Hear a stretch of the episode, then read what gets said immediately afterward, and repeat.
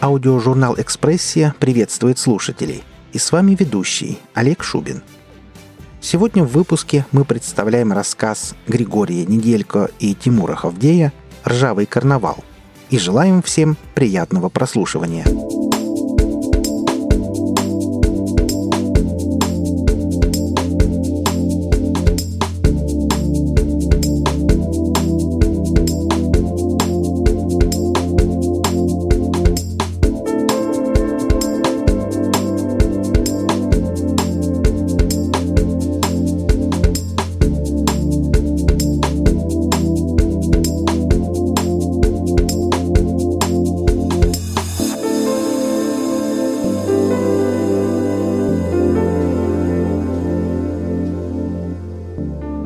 Посвящается всем моим друзьям, подругам и любимой А. Тимур. А также людям, в судьбе которых рок играет важную роль. И речь не только о музыке. Григорий. Это случилось поздней осенью, когда с деревьев опали почти все листья. Они лежали у вросших в землю корней ржавыми рыхлыми кучами. Ветер ворошил их и разносил по всей округе, как вестники грядущих холодов. Все птицы улетели зимовать на юг. В городе остались только голуби, галки да вороны, вечные обитатели городских помоек и свалок. Осень. Казалось, что сентябрь начался совсем недавно, но вот на календаре уже ноябрь. Жизнь шла своим чередом. Начался дождь. Крупные капли падали с неба, прибивая к асфальту дорожную пыль. Поднявшийся ветер попытался унести с собой листву, но не смог справиться с холодным дождем – Тогда, озлобленный, он стал рвать старую газету. Я заметил его на остановке. Подъехавший автобус обрызгал голубя водой из лужи, а он смотрел на эту сценку, на эту мини-копию жизни с безразличным выражением на лице и не выпускал изо рта сигареты. На нем была старая стеганая куртка с капюшоном и логотипом какой-то американской бейсбольной команды. А может и футбольной. Я не очень разбирался в этом деле. «Закурить есть?» «Вообще-то я не курю, но я не знал, как начать разговор». «Есть?» Он улыбнулся. «Будешь, Ричмонд?» «Давай». Я сцапал протянутую сигарету. Чиркнула спичка, и пламя охватило кончик бумажного цилиндра. И тут я заметил в его глазах неестественный блеск. Мне стало не по себе. «Ты ведь не куришь?» Он хитро улыбнулся и сделал затяжку. «Как ты догадался?» – спросил я. «Сильно заметно?» «Конечно. Даже слепой заметит. Он рассмеялся, громким звонким смехом. «Сигарету ты держишь не как заядлый курильщик, это раз. Дыхание у тебя не сбивчивое, а дышки нет, это два». «Да я погляжу, ты сама наблюдательность», — я рассмеялся в ответ. «Том», — представился он и протянул руку. «Джим, рад знакомству». Мы обменялись рукопожатиями. «Думаю, надо отметить нашу встречу. Ты не против?» Это предложение показалось мне странным — в другой ситуации я, вероятно, отказался бы, но делать было совершенно нечего, а кроме того, после увольнения с работы мне хотелось с кем-нибудь пообщаться. Спокойно, искренне. И если не излить душу, странно откровенничать с первым встречным, то хотя бы поднять себе настроение в хорошей компании. А парень он, сразу видно, неплохой. Том заметил мои раздумья, но виду не понял и терпеливо ждал. «Да нет, не против», — наконец сказал я. Вот и отлично. Рядом есть неплохой ресторанчик. Погнали. Местечко оказалось довольно милое. Никаких претензий, никаких картин современных художников на стенах или гремящей на весь зал прогрессивной музыки. Здесь было тихо и уютно. Старомодные обои и занавески словно бы отделяли это место от остального мира, но делали атмосферу внутри более искренней, теплой и дружелюбной. Вода стекала с наших ботинок и курток, и за несколько секунд набежала большая лужа. «Давай сядем за тот столик у окна», — он указал рукой. «Погнали». Он снял куртку и повесил ее на вешалку около столика. На нем был клетчатый шерстяной свитер, из-под которого выбивалась серая рубаха. «Что будешь? Бренди, вермут, виски?» «Гиннес». «Официант! Пинту Гиннесса и J&D». «Минутку». И мы стали ждать, когда принесут наш заказ. Я пригляделся к своему собеседнику. В его неказистой внешности было что-то притягательное. С виду обычный человек. Незапоминающееся лицо, длинные до плеч волосы. но был в нем какой-то внутренний магнетизм. «Ну, Том, рассказывай, чем занимаешься?» Его хорошо поставленный голос прервал мои размышления. «Я вот, например, странник, ошиваюсь то там, то сям. А ты?» «Ну, я музыкант. Правда, наша группа распалась, но есть материал, идеи. Обожаю музыку. Хорошую музыку». Принесли наш заказ. Он пригубил коктейль и посмотрел мне в глаза. «Что?» — спросил я, заметив его пристальный взгляд. Под ним я чувствовал себя неуютно. «Ну, как тебе сказать? Есть в тебе огонек, пламя поиска, жажда исследования и познания, я бы так сказал. Нечто подобное было в глазах Адама и Евы. Ты мне интересен, интересен как личность». Он сделал большой глоток и поставил стакан на стол. Я сидел и подтягивал пиво. Его слова запали мне в душу, и я пытался понять, что это за блеск такой и что в нем хорошего. Крепкий, но в то же время бархатный вкус пива ласкал язык и горло, а я сидел и думал. Дождь усилился. Капли бились о подоконник все сильнее и сильнее. Блеск. Расскажи мне, что ты о нем знаешь. О, это случилось год назад. Я был такой же, как ты, молодой, и искал счастья. Был? Да ты не старше меня. Дай же мне рассказать. Он улыбнулся странной улыбкой. Так вот, это случилось осенью. Я тогда гулял по дождливому городу и встретил его. Он так же, как и ты, попросил закурить и пригласил меня, ну не в бар или ресторан, а на ржавый карнавал. Он назвался Герхардом. Я никогда не был на карнавале, тем более на ржавом, и захотел попасть туда. Я слушал его внимательно. Мне хотелось узнать больше об этом празднестве. Он отвел меня туда. Это было незабываемо.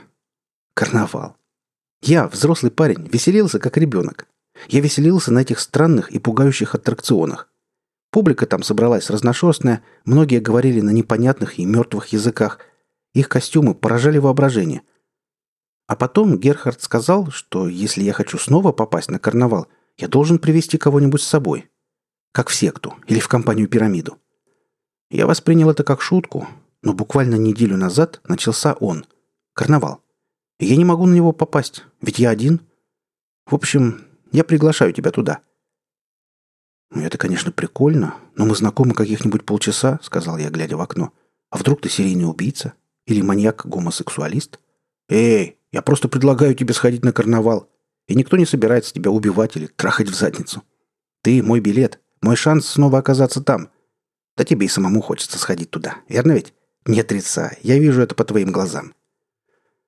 И он был прав. Он ужасно заинтриговал меня своим рассказом, и мне хотелось побывать на этом празднике. Действительно ли там так здорово? После недолгого раздумья я согласился. «Хорошо. Когда пойдем?» «Ха! Не так быстро!» Он опять рассмеялся. «Какой ты шустрый!» «Вот мой номер. Приходи завтра вечером к старому парку. Там есть ржавые ворота. Я буду ждать тебя у них в десять вечера». «Завтра? А почему завтра?» «Потому что завтра. Черное воскресенье». Он подмигнул мне. «Давай, до связи». Расплатившись за нас двоих, он вышел на улицу под проливной дождь. Громко хлопнула дверь. Допив пива и оставив на столике чаевые, я поехал домой на метро. Мне повезло, я сел в полупустой вагон. В наушниках играла группа Cold. Рональд Варт пел песню «Дождя». Его сильный, глубокий голос врезался в сознание.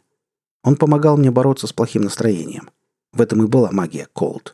Их депрессивные тексты и проникновенные мелодии вселяли надежду на то, что у тебя все не так уж плохо. Одна песня сменялась другой, в окнах вагона проносились станции и стены туннелей, я не заметил, когда ехал до конечной. Квартира встретила меня теплом и тишиной. Я клевал носом. Не знаю, что было в этом виновато. Может, усталость, а может, выпитый натощак пива. Я сбросил куртку, снял ботинки, положил на стол очки – и, упав на диван, провалился в сон без сновидений. Утро. Осеннее утро. Первые лучи солнца прокрались в квартиру. Они отражались бликами в зеркале, в стеклах лежащих на столе очков. Зазвонил городской телефон. Его громкий писк нарушил утреннюю тишину и разбудил меня. Пока я искал очки, трель прекратилась. Сегодня воскресенье. Черное воскресенье. Хм, Что он имел в виду, когда назвал этот день именно так? Уж не фанат ли он группы Black Sabbath? Мелькнула у меня мысль. Черное воскресенье. Какой же я дурак! Ведь я слушал его постоянно. Это одна из песен группы Cold. Странно. При чем здесь она? Встреча назначена на 10 вечера. Чтобы чем-то себя занять, я сел читать американского психопата Эллиса. Дойдя до момента, когда Патрик поехал на свидание с Кортни, я решил позвонить Мэри и предупредить ее, что сегодня буду занят и не смогу к ней приехать. Она сказала, что все нормально. В ближайшие два дня она будет гостить у родителей, которые меня, прямо скажем, недолюбливают. Я повесил трубку. Что бы еще поделать? я не придумал ничего лучше, кроме как завалиться на диван, поставив будильник на 8 вечера. Но разбудил меня не будильник, а мобильный. Из динамика донесся голос Тома. «Эй, Соня, погода прекрасная, ни ветра, ни дождя. Давай, просыпайся, у тебя два часа на все про все». «Хорошо, хорошо, просыпаюсь», — промычал я в трубку и упал с дивана. Поужинав на скорую руку, я выбежал из дома. Он ждал меня, прислонившись спиной к старым ржавым воротам парка. На нем была все та же куртка, тот же свитер, и, как во время нашего знакомства, он курил. Осталось пару минут. Он постучал по часам. «Я уж думал, ты не придешь. Ладно, давай подождем». И он затянулся сигаретным дымом. Секунды следовали за секундами. Мне казалось, что мы стоим тут уже несколько часов. Том молчал и с безразличным лицом глядел на ворота. «Ага, все, пошли», и он стал открывать ворота. «Чего стоишь? Помоги мне!» Створки с громким скрипом раскрылись, и с них посыпалась ржавчина. «Давай, Джим, не стой столбом!» — прокричал он. Схватил меня за рукав куртки и потянул за собой. Я споткнулся и чуть не упал. А когда поднял взгляд, мир уже изменился. Загаженный старый парк преобразился. На огромной территории, пустовавшей бог знает сколько лет, появились аллеи, палатки с торговцами и аттракционы. Играла веселая музыка, Люди смеялись. Праздник был в самом разгаре. «Ну, куда пойдем?» Его голос с трудом пробивался сквозь весь этот шум. «Карнавал бывает только раз в году, и на него еще надо заслужить билет». «Ты так и не рассказал мне про блеск!» — прокричал я. «Ах да, блеск. Ну, это и есть билет на ржавый карнавал. Именно им ты и расплачиваешься за это удовольствие. Да не парься, все нормально. Пошли на адские колокола». Адские колокола. Жуткого вида громадина. Человек садится внутрь, застегивает ремни, и колокол начинает свою безумную пляску. Никогда не угадаешь, в какую сторону он повернется. Мало кто выходит оттуда в нормальном состоянии. «Иха!» Том вывалился из колокола. «Джим, ты должен на нем прокатиться!» «А что это? Вон там!» Я указал рукой на дальний конец парка. Том пытался прийти в себя после аттракциона. «Не знаю. Там редко кто бывает. Давай сходим». Карнавал предстал перед нами в новом, мрачном и угрожающем обличии. Голые деревья, хотя в центре парка они были усеяны золотистой листвой.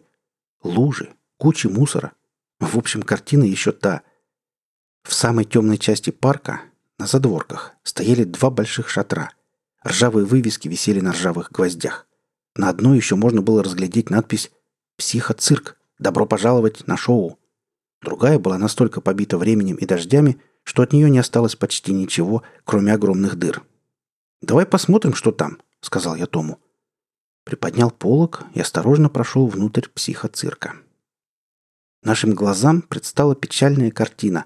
Груды мусора, пыль, раскиданные игрушки и огрызки воздушных шаров. Все это внушало уныние и печаль. «Добро пожаловать на шоу!» «Мы рады видеть вас в нашем цирке!» Раздался из темноты громкий зловещий голос, от которого за милю несло безумием. «Шоу начинается! На арене два молодых человека. Сейчас в них будут кидать камни, ножи и все, что попадется под руку. Пригнись!» Только и успел прокричать Том и упал на пол. Когда над его головой просвистел топор, я тут же растянулся на полу. В нас кидали яйца, обломки кирпичей, компакт-диски, ржавые болты и гайки. Прикрыв голову руками, Том бросился к выходу. «Давай-давай, за мной!»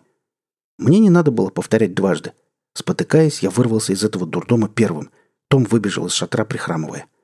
«Все-таки один урод зацепил меня!» Держась за бедро, прорычал он. «Здоровый камень, однако, он в меня послал!» «Рискнем зайти во второй павильон?» — спросил я. Во мне боролись два противоречивых чувства. Я не знал, что нас ждет внутри, и, как все люди, боялся неизвестности. Но карнавал заворожил меня. Какие еще безумные развлечения скрывает этот таинственный парк? Пока я здесь, я должен увидеть как можно больше. Том тоже был настроен решительно. «А, гулять так гулять! Не зря же мы пришли на карнавал!» И мы зашли во второй шатер. Внутри было на удивление чисто.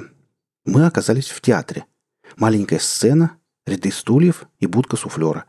У входа нас встретил старик-билетер, одетый в форму, которую носили лет сто назад.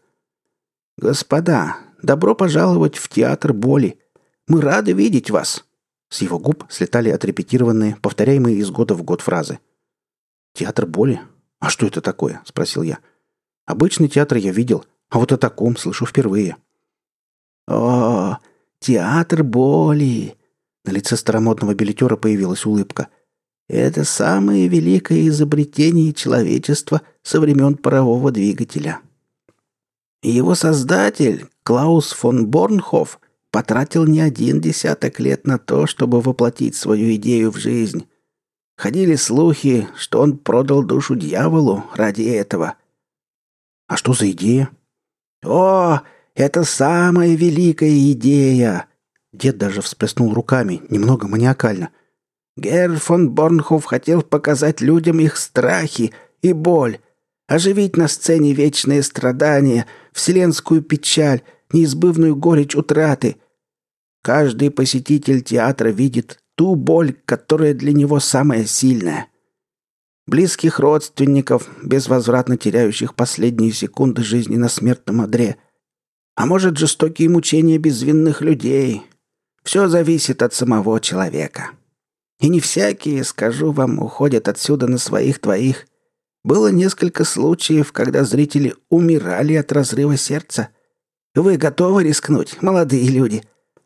«А сколько стоит билет?» Я шарил в карманах в поисках денег. «Он здесь в первый раз», — пояснил Том. «Ох уж эти новички!» И он лукаво подмигнул билетеру. «Садитесь на свободные места. Представление сейчас начнется», — сказал тот и улыбнулся. Но улыбка его была недоброй. Как только мы сели, поднялся занавес, и на сцене появилась... На сцене я увидел ее. Мою Мэри старую и немощную. Она лежала на кровати в больничной палате под капельницей.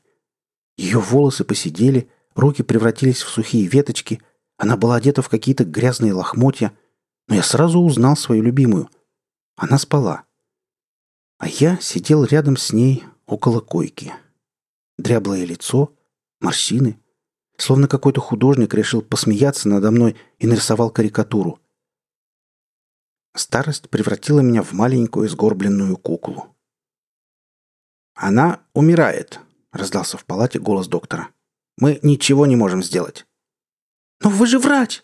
Мой голос срывается на виск, по лицу текут слезы. «Должно же быть хоть какое-то лекарство!» «Увы, здесь мы бессильны». Второй акт. Место действия меняется. Теперь это кладбище. Дождь превращает могильную землю в отвратительную жижу. Капли стучат по крышке гроба, нарушая скорбную тишину. Они играют свой реквием, свою песню, песню дождя. Комья земли слетают с лопаты и постепенно закрывают собой крышку погребального ящика. «Мэри, любимая!» Слова встали комом в горле. «Как это случилось? Ведь мы клялись умереть в один день, жить долго и счастливо, и в горе, и в радости. Но... Но судьба и смерть сделали свое дело. Они всегда пожинают свой урожай. Урожай полный горя. Акт третий. Я пьян. Так пьян, что уже не могу сидеть за столом, но руки сами тянутся к бутылке и наливают в стакан крепкий напиток. Я так хочу залить свое горе алкоголем, но не могу забыться. «Джим!» Том трясет меня за плечи и кричит «Джим, очнись!» «Том, она умерла. Том, и они не спасли ее. Том!» «Успокойся, это просто наваждение!» «Такое часто бывает. Я же говорил», — сказал старик-билетер. Он тоже склонился надо мной и разглядывал меня, как корнитолог незнакомую бабочку. «Все, парень, кончился праздник». Том помог мне подняться. Тебе надо домой». «Домой». Я еле переставлял ноги. Билетер смотрел мне вслед. Я чувствовал на спине его взгляд, холодный и довольный. Я не помню, как с безразличным металлическим ржавым скрипом закрылись ворота. Они исторгли меня. Нас. Как нечто чуждое, опасное, ядовитое. Мы оказались на улице. Праздник закончился. Осталась лишь боль. Возможно, в парк опять вернулись тьма и тишина, и аттракционы пропали, и карнавал исчез, словно его и не было. Не знаю. Я ничего этого не видел. Я выпал из этой реальности. Кто-то стоял рядом со мной. Кто-то. Том. Мне удалось вспомнить его имя. Он проводил меня до остановки, а может быть, до дома. А потом пропал, как и все остальные.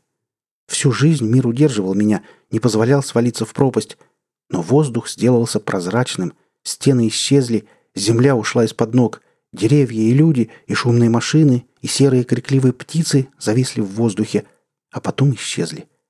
Я был на полпути к вечности, к пустоте, к забвению. Лишь в коридоре, поворачивая ключ в замке, я понял, что все еще здесь. Зачем? Для чего? Я стою на этом твердом полу, которого мгновение назад не было. Я плыву в бескрайнем остановившемся потоке ирреальной реальности, реальной иррациональности. И я поворачиваю ключ в замке. Дрожащими руками я поворачиваю ключи в замке. Дом. Все тот же беспорядок. На полу валяется американский психопат, открытый на том самом месте, где Патрик звонит Кортни. Мэри. Я вспоминаю страшное видение, посетившее меня в театре. Рука сама тянется к телефону и набирает номер. Два, один, ноль. Длинные гудки. «Алло!» Ее чудесный голос разорвал цепь уродливых гудков. «Привет, это я». Голос совсем слабый. Я почти не понимаю, где я и что со мной. Мэри, приезжай. Мне плохо. Очень плохо. Слова слетали с языка без моего ведома, без моего участия. То, что всю жизнь хотела управлять мной, наконец получило надо мной контроль. И я не сопротивлялся. «Приезжай скорее. Будь со мной». «Дорогая». «Джим, что с тобой?» — взволнованно спросила она. Ее слова бессмысленно бились о стену беззвучия. «Джим, все будет хорошо. Я уже еду». Мне удалось расслышать короткие гудки. Она повесила трубку. Нет, не повесила. Бросила. От усталости я валился с ног, и странное головокружение выкручивало меня изнутри, словно стремясь выдернуть из меня душу и лишить ее, разорвав на куски. Я уснул прямо в комнате, на полу. Меня разбудила она. Она приехала и открыла дверь своими ключами. «Джим, Джим, что с тобой такое? Где ты был? Ты что, пил?» Вопросы сыпались на меня градом. Я с трудом понимал, что она говорит, но я видел испуг на ее прекрасном лице. «Мэри, милая, я был в таком месте. Я видел такое. Ты и я...» Слезы лились из моих глаз. Я боялся рассказать ей о том, что видел, да и поверила бы она. «Не бойся, я рядом, а значит, все хорошо». Она опустилась на колени и обняла меня. И... Это была самая прекрасная ночь в моей жизни. Я и она. Она и я. В танце любви я забыл обо всем. О карнавале, о театре, о Томе. Были только мы вдвоем. Ночь безудержной любви и счастья. Бесконечных, как боль и страдания. Утром я проснулся в диком беспорядке и с абсолютно ясной головой. Она лежала рядом, восхитительная и настоящая, как летний цветок на залитой солнечным светом поляне. Тихо, чтобы не разбудить ее, я встал с кровати, оделся и ушел на кухню. Я приготовил нам завтрак, слушая карканье ворон и даже наслаждаясь их символичным пением – все было прекрасно, пока она не проснулась, не пришла ко мне, и я не увидел в ее глазах этого. Этот блеск. На меня нахлынули воспоминания о вчерашнем дне. «Мэри, любимая», глядя ей в глаза, медленно произнес я, «А ты знаешь, что в тебе есть что-то невообразимо прекрасное. Что, дорогой? спросила она наивно и невинно. Блеск твоих очаровательных глаз. Мои холодные матово-черные зрачки ловили каждую искорку внутри ее черных озер. Она смотрела на меня и вся лучилась от счастья. «Скажи, ты бывала когда-нибудь на ржавом карнавале? А что это?» Этот блеск слепил меня. Я отвернулся, чтобы не видеть его, и посмотрел в окно на пасмурное осеннее утро. «Ржавый карнавал», — повторил я. «Да, ты обязательно должна там побывать».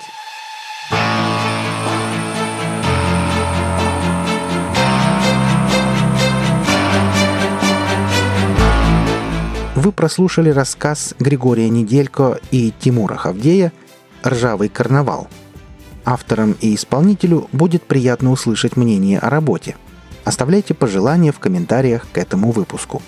Наша команда очень благодарна всем за оказанное внимание. Аудиожурнал «Экспрессия» желает вам прекрасного настроения. Будьте вместе с нами и до встречи в следующем выпуске.